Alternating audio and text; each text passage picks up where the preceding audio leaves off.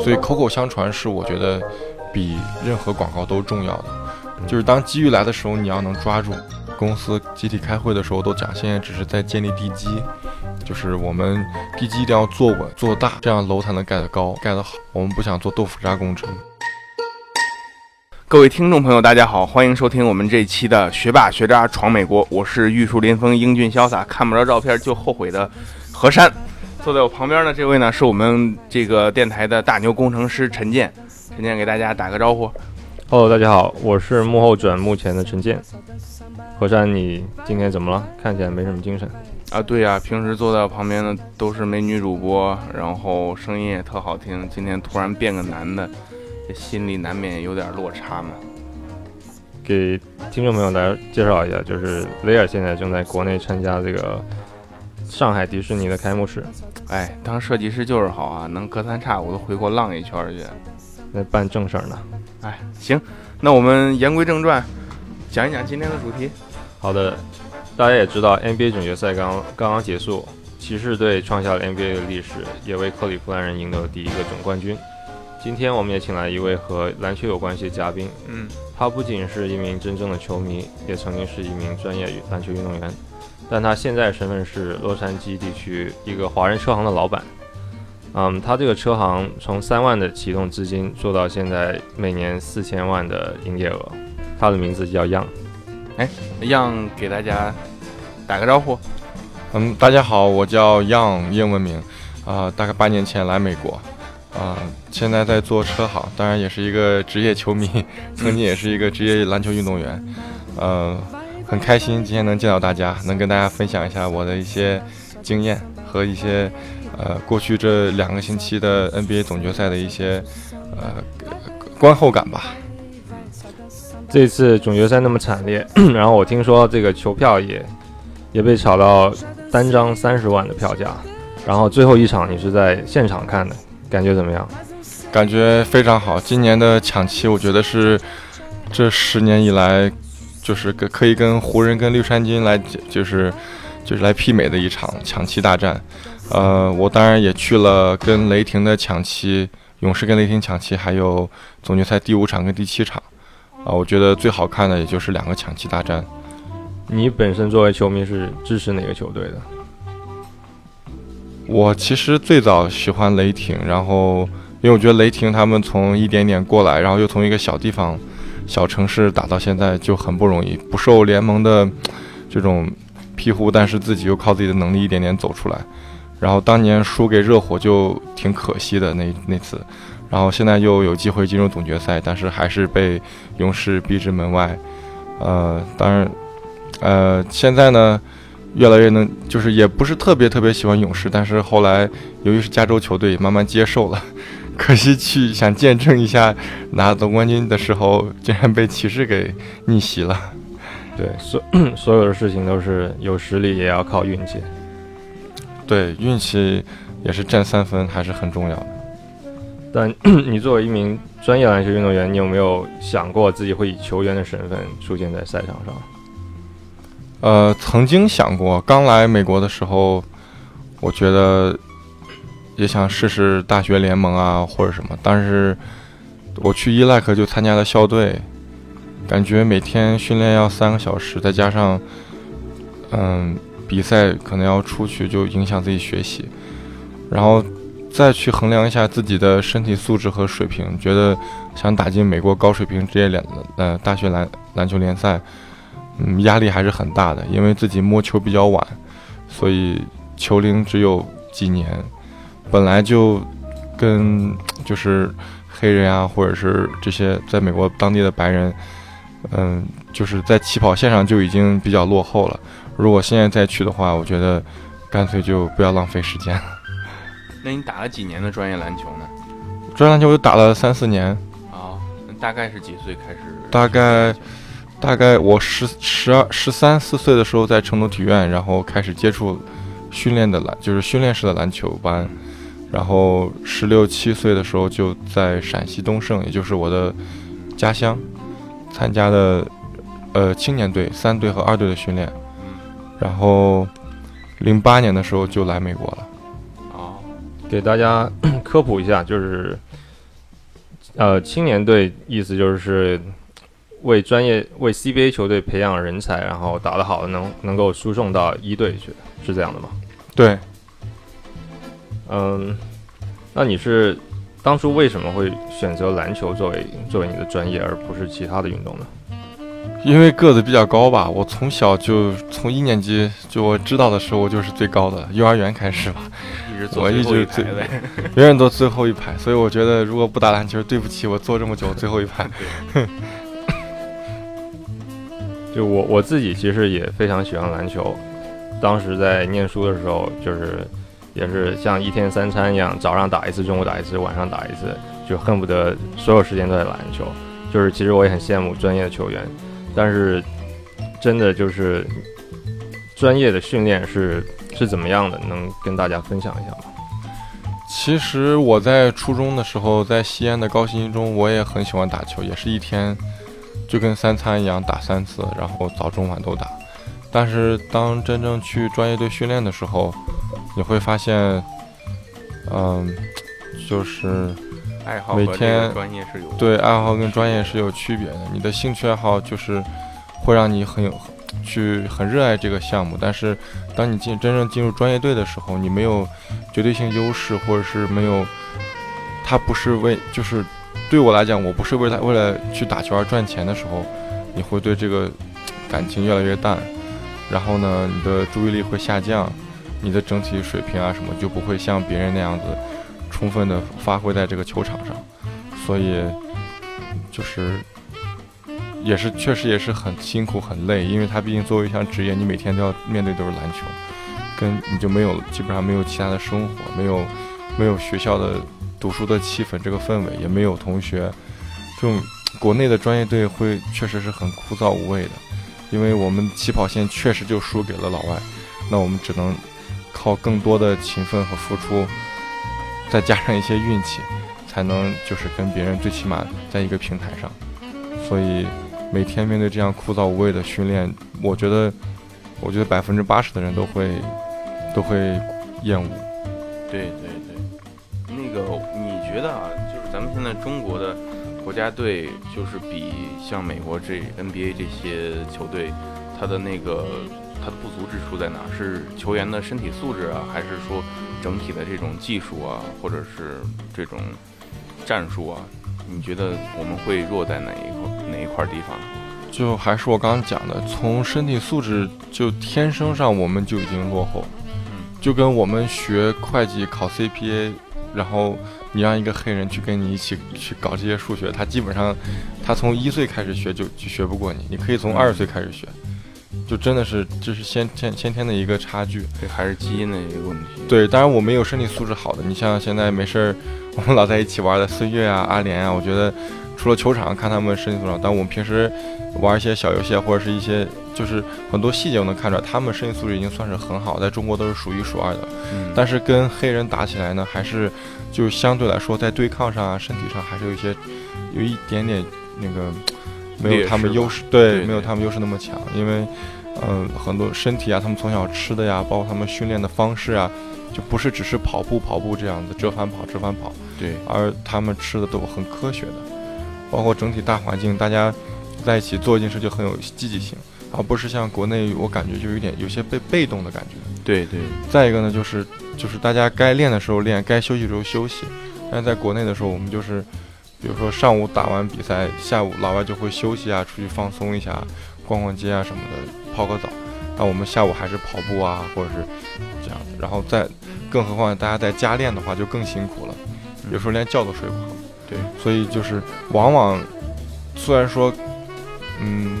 怎么说？虽然说需要就是，嗯、怎就是呢，还是觉得这个训练也不是很科学。然后呢，所以这意思就是，虽然说笨鸟先飞啊，但是就说有时候太累，反而会，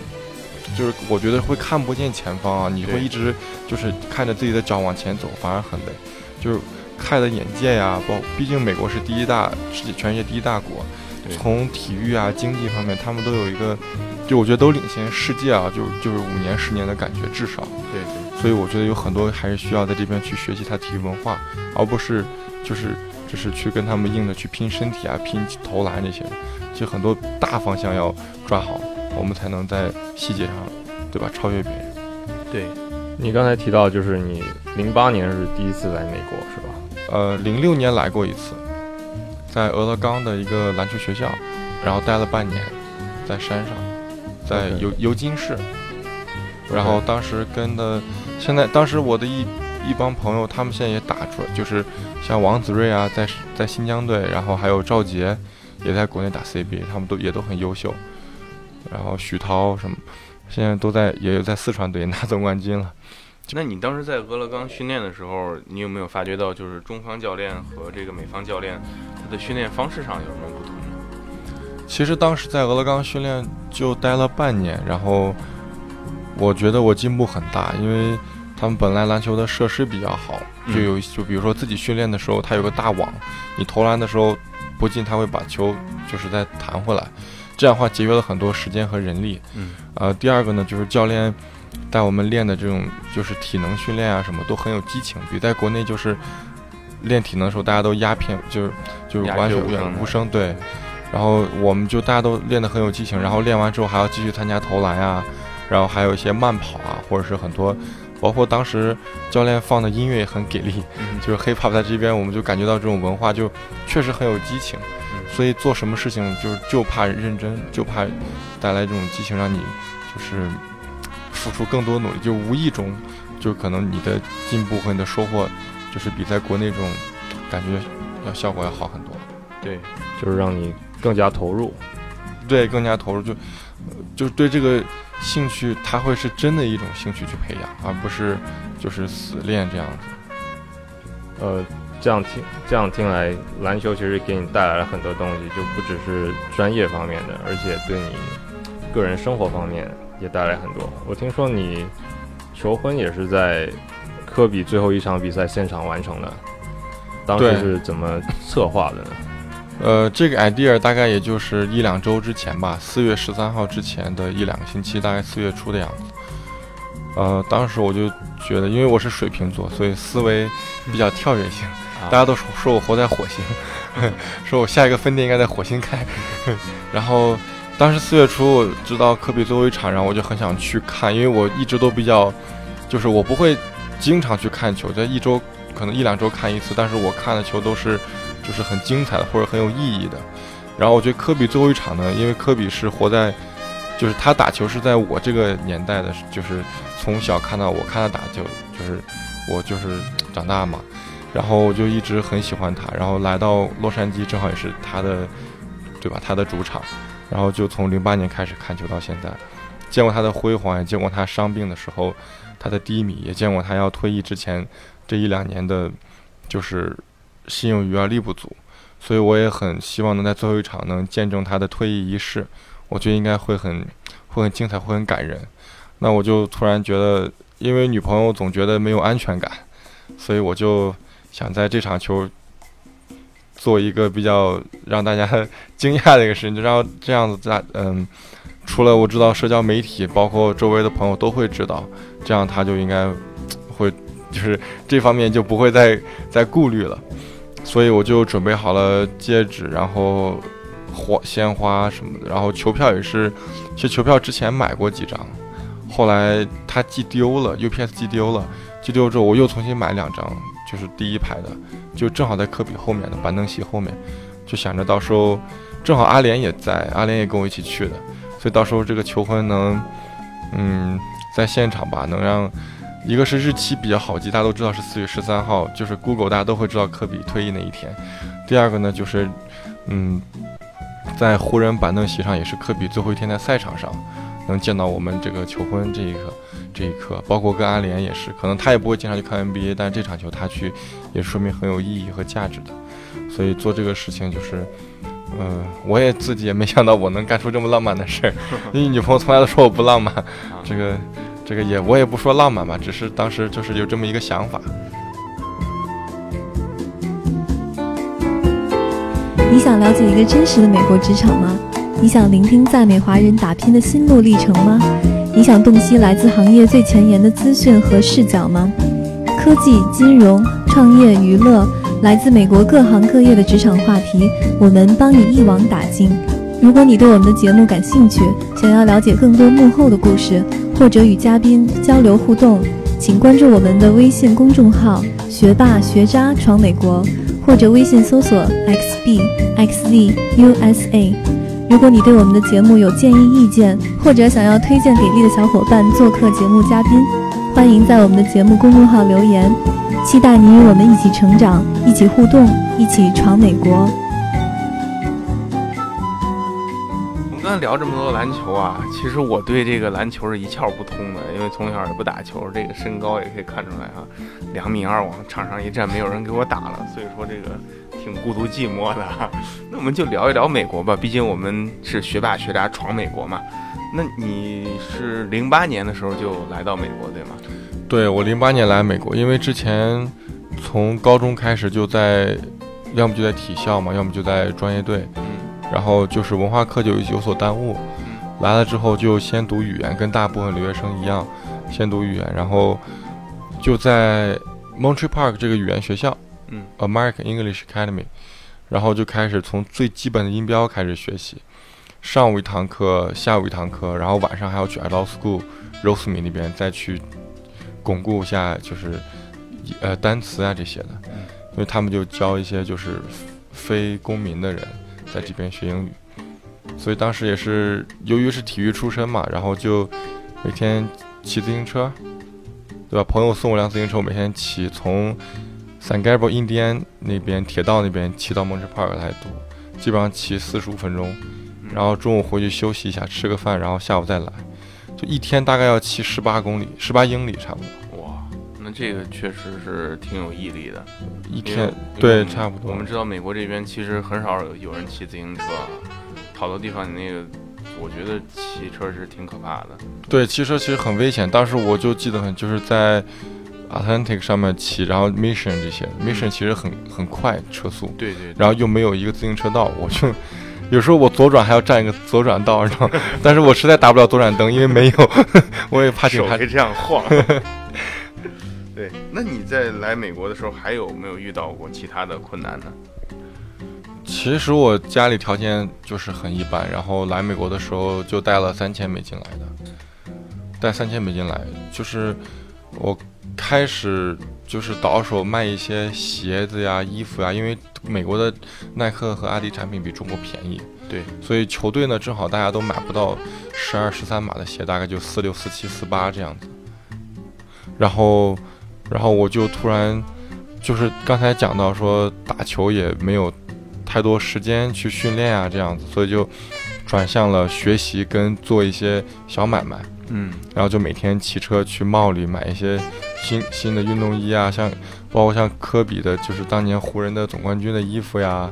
科比新出的鞋子呀，新的款式啊，比中国会提前发售，当时，嗯，但现在都已经全球统一了，就是统一发售，但当时美国还有一些就是在跑在前面嘛。我就趁这个时间差，我就往国内倒。但由于就是自己这个管理这个财务的方面有一些，就是没有那么引起重视，很多钱。就是你这个也算是第一第一代的代购，对我这是当年大家都叫我二手王，因为我就看很多二手家具啊，我看好了我就放家里，然后没没事儿就卖掉，也挺赚的其实。然后我也打了很多份工，当时买第一台车，我就有去买，就是卖空调啊，然后去每个好多毛跳印啊这些，去跟他们推销每一样空调的产品，然后让他们去更新升级，然后去买我的产品，然后也也有去当教练。然后大夏天呢就就带美国这些 A、B、C 这些小孩子，也是朋友认识的那些小孩，他们，呃，就是练练练练球啊这些的。当然，当时也就是也是也是算是帮他们，他们也在帮助我。对，当私教其实在这边应该挺赚的。对我当时工资不高，当然也是自己也是一个锻炼，对，然后也可以练英语，所以对英语突然就是我把篮球的热爱转成了学英语，也是个好事儿。然后为了在美国这这几年的将来的发展打下一个定基础，因为语言关如果不过的话，就干什么都很累。嗯，是是，这样听来你其实从刚来美国也干了很多事儿，就是你也算从代购，开始算第一个创业，然后开始做教练什么的。那你是怎么样开始卖车呢？开始做车的买卖是当时我买了一台宝马六系，然后先买台英菲尼 G 三五，然后我就卖给室友了，然后没有亏钱。后来又买了一台宝马六系，卖给一个朋友，就开了两三个月、半年吧，然后卖给个朋友，还赚了点儿。我说，哎，这个可以，尝到甜头了。就是边开边玩还能赚点钱，我就把这个思路就是好好的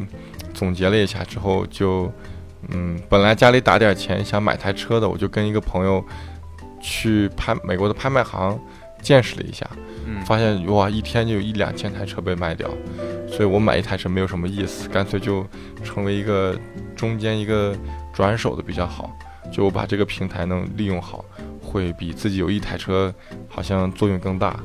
所以我就没有买一台很好的车，我就买了大概四五台很一般的车，然后开始锻炼。因为我当刚来的时候，我的一个一个叫 Charlie 的朋友，他就推就告诉我说，在美国其实努力就会有收获。再一个呢，就是你想将来想做老板，要从销售开始。那你销售呢也很重要，你卖的不只是你的产品，也是自己的人品。所以。就是说，我就一直根据他的这种理念去努力，然后有问题就会跟他聊。我觉得他是我的良师益友，我们一起在打球啊，每周五。然后他们也有个团队，就是每周五都会在一起相聚。他们也都是公司的老板 CEO。我觉得这种这种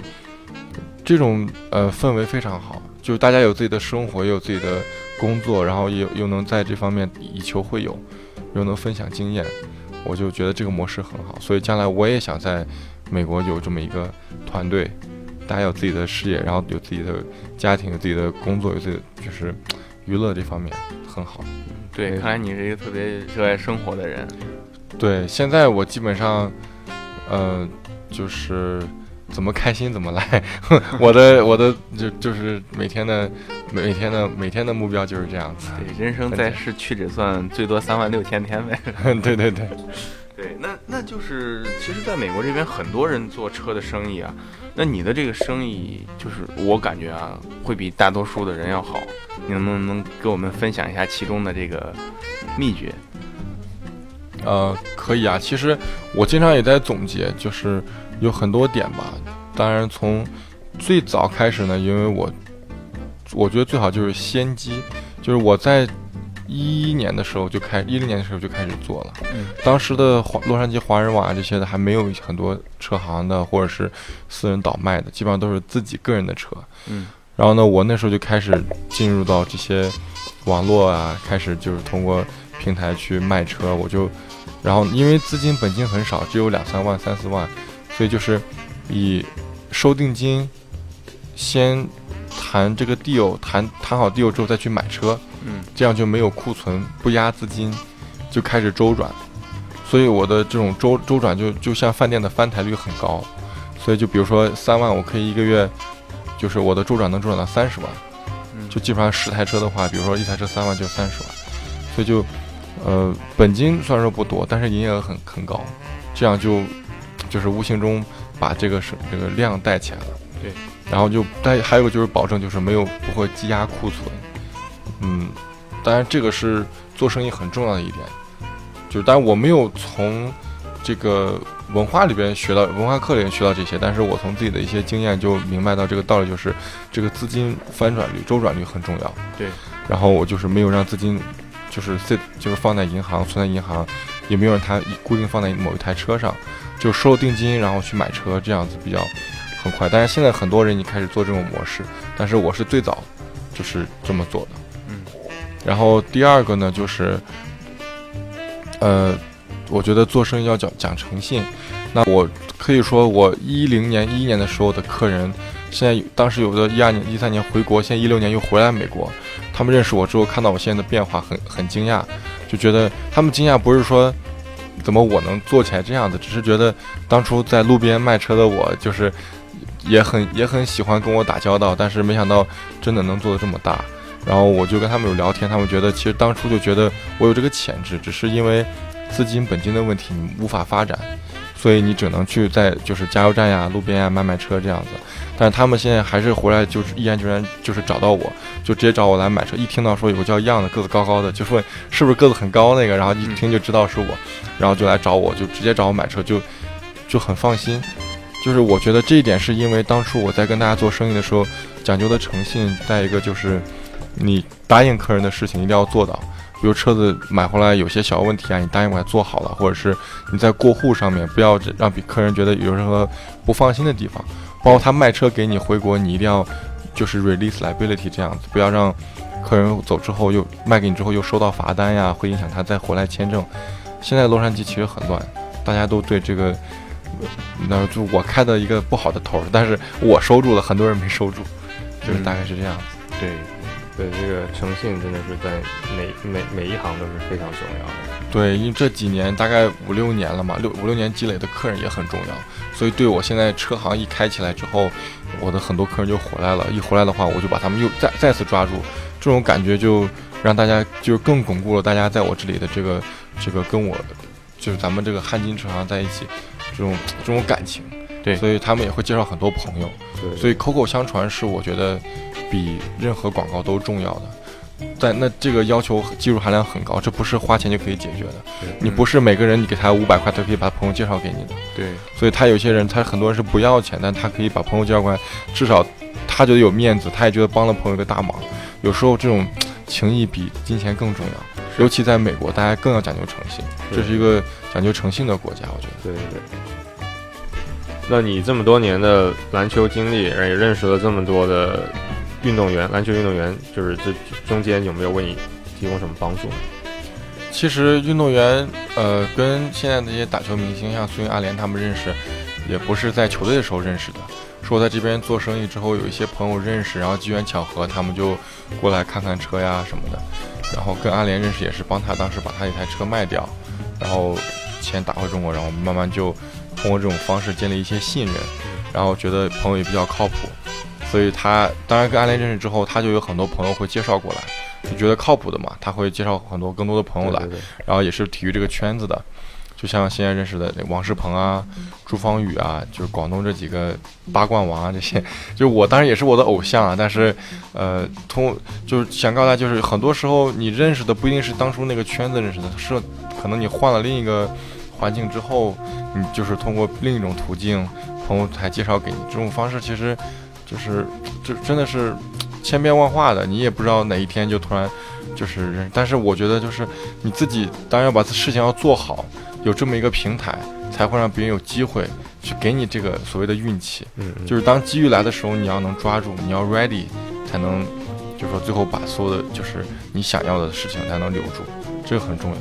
当然认识他们我也很开心，因为我觉得我能帮到他们。因为在美国，他们毕竟在中国是都是明星啊。体育明星这样，但是在美国他们也是需要帮助的。比如说，呃，来这边集训啊，或者是来打奥运会的时候，我会提供一些赞助。比如说我车行有租车部门，我就会把一些相对来说好点、大一点的车子给他们，平时自己出去，呃，购购物啊，陪家人出去转一转这样子。就是我也很高兴，虽然说这个不是以盈利为目的，但是能认识他们这样的朋友，也是我当初的一个梦想，就是也是能跟他们在一起，比如打打球啊，或者出去吃吃饭、聊聊天什么的。就是对这个曾经这个未完待续的篮球梦，最后还是有一个很好一个比较圆满的结束。虽然不能在一起同场竞技，但是我觉得跟他们能当朋友，我也很开心，就是能帮到他们。这样听来，其实你从创业开始，一切都挺顺利的。就是你当中，你有没有遇到过什么困难或者或什么坎儿？其实我是体育出身了，所以我觉得。大家所谓的困难就是吃苦吧，比较多。那对我来说，我都不觉得很苦。其实早上六点去拍卖行，一直忙到晚上十二点，我都觉得真的就是上午去买车，下午去销售，对我来说人生中一个很大的一个很大一个经验。这段时间积累积累很多经验。那很多人是从上从学校开始学习，然后理论与实践相结合。我是先。有了实践，然后再慢慢总结，其实可能就是加速成长，有点揠苗助长的感觉。但是只要我就是做的事情是对的，方向是对的，就是对客人呢不要去坑他们，就是积累客户。我觉得最大的困难应该是在一三一一四年的时候，就是当时我那个合伙人，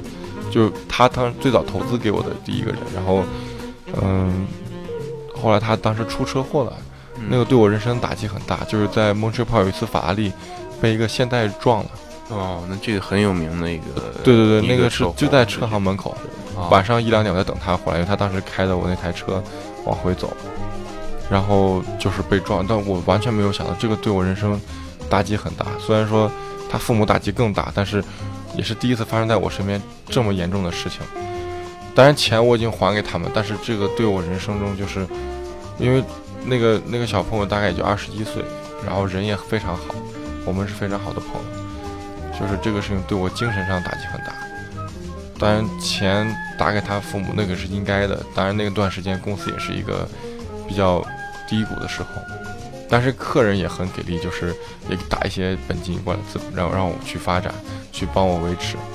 就是我的客人都也都还不错，因为也是帮他们也很好，就国外的客人，在泰国的客人，他们也帮助他，就是也是把钱基本上弥补回来了。然后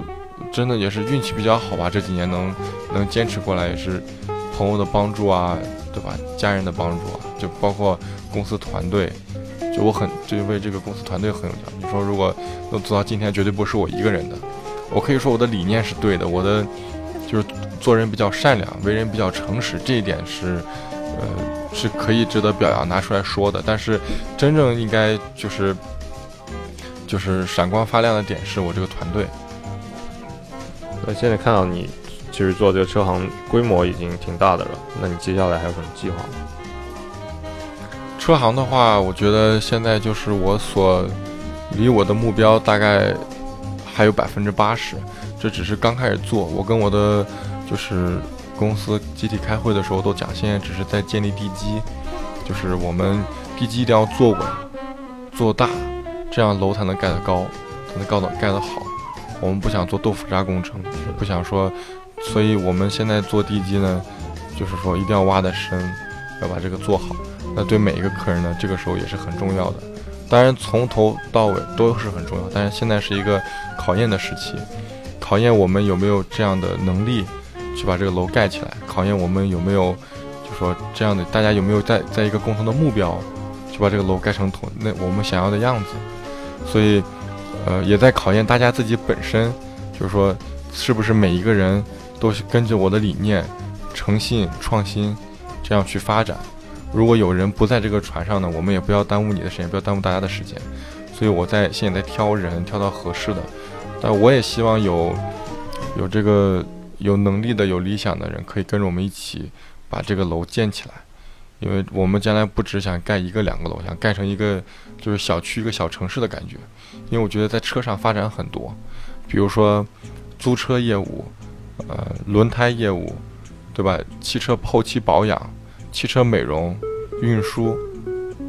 对吧？维修就有很多细节上的东西，有很多方方面面的东西。就这个小区有健身房、有游泳池，我把它盖成这样子，而不是说只是一个人可以回家来住的。如果盖成又有超市啊，对吧？又有一个小孩子玩卡丁车场啊，这种感觉。因为我的思维是很创新的，所以我知道我我想要做什么。但是一个人能力是有限的，对吧？就马云也不是一个人盖起。盖起来一个城，对不对？那种感觉，对，所以他团队也是很厉害的。嗯，所以我在想怎么样把这个团队建立起来。所以今年我花了更多的时间在团队管理，而不是在自我就是销售上面。那我除了员工自己本身有销售潜质之外，他们在人品上要求是很高的。所以，我看人是先看人品，然后再看水平，因为我觉得水平技术是可以就是后天锻炼的。当然，你天生要有这个，你是一个销售才可以做。你如果是一个读书人，你要让他去做销售也是很难的，对吧？但是我会看什么样的人去放在什么样一个位置，然后在这个管理方面，还是我觉得今年的变化是我觉得我的进步最大的一方面。在销售方面，我已经有几年的经验了，所以我会把经验传授给我看好的这些 sales 呀，我的就是员工他们，为他们去讲解，咱们每个 deal 去就是亲自去辅导。然后我也会经常去 Runksnack 带他们去看看别人是怎么做的，然后看别人的车行的洗手间是多干净，对吧？看他们的就是花花就是花呀草啊是怎么摆的。我觉得现在我很我个人很喜欢绿化，所以也也也很喜欢就是节约，所以电灯呀什么都换成 LED 灯，然后房间内饰的这种绿化也很好，买了很多花呀树呀什么的。我觉得就是就是真的是做做一个真的做一个大的事业，就是绝对不只是会卖车那么简单。所以在去年前年我就分析出来了，所以在财务上就是女朋友她做这个会计。嗯，她这个是很，就是一个人能做三个人的事，也很厉害。然后在贷款上，我们公司有个贷款的一个 manager，他也能把所有的贷款，一个月六七十个车的贷款，他都能全部都 organize，然后 transfer 这都很重要。然后 sales 两三个 sales，他们也都，呃，也都是很有能力，在就是一个月大概有一个人都能卖二一二十台车，也很不错了。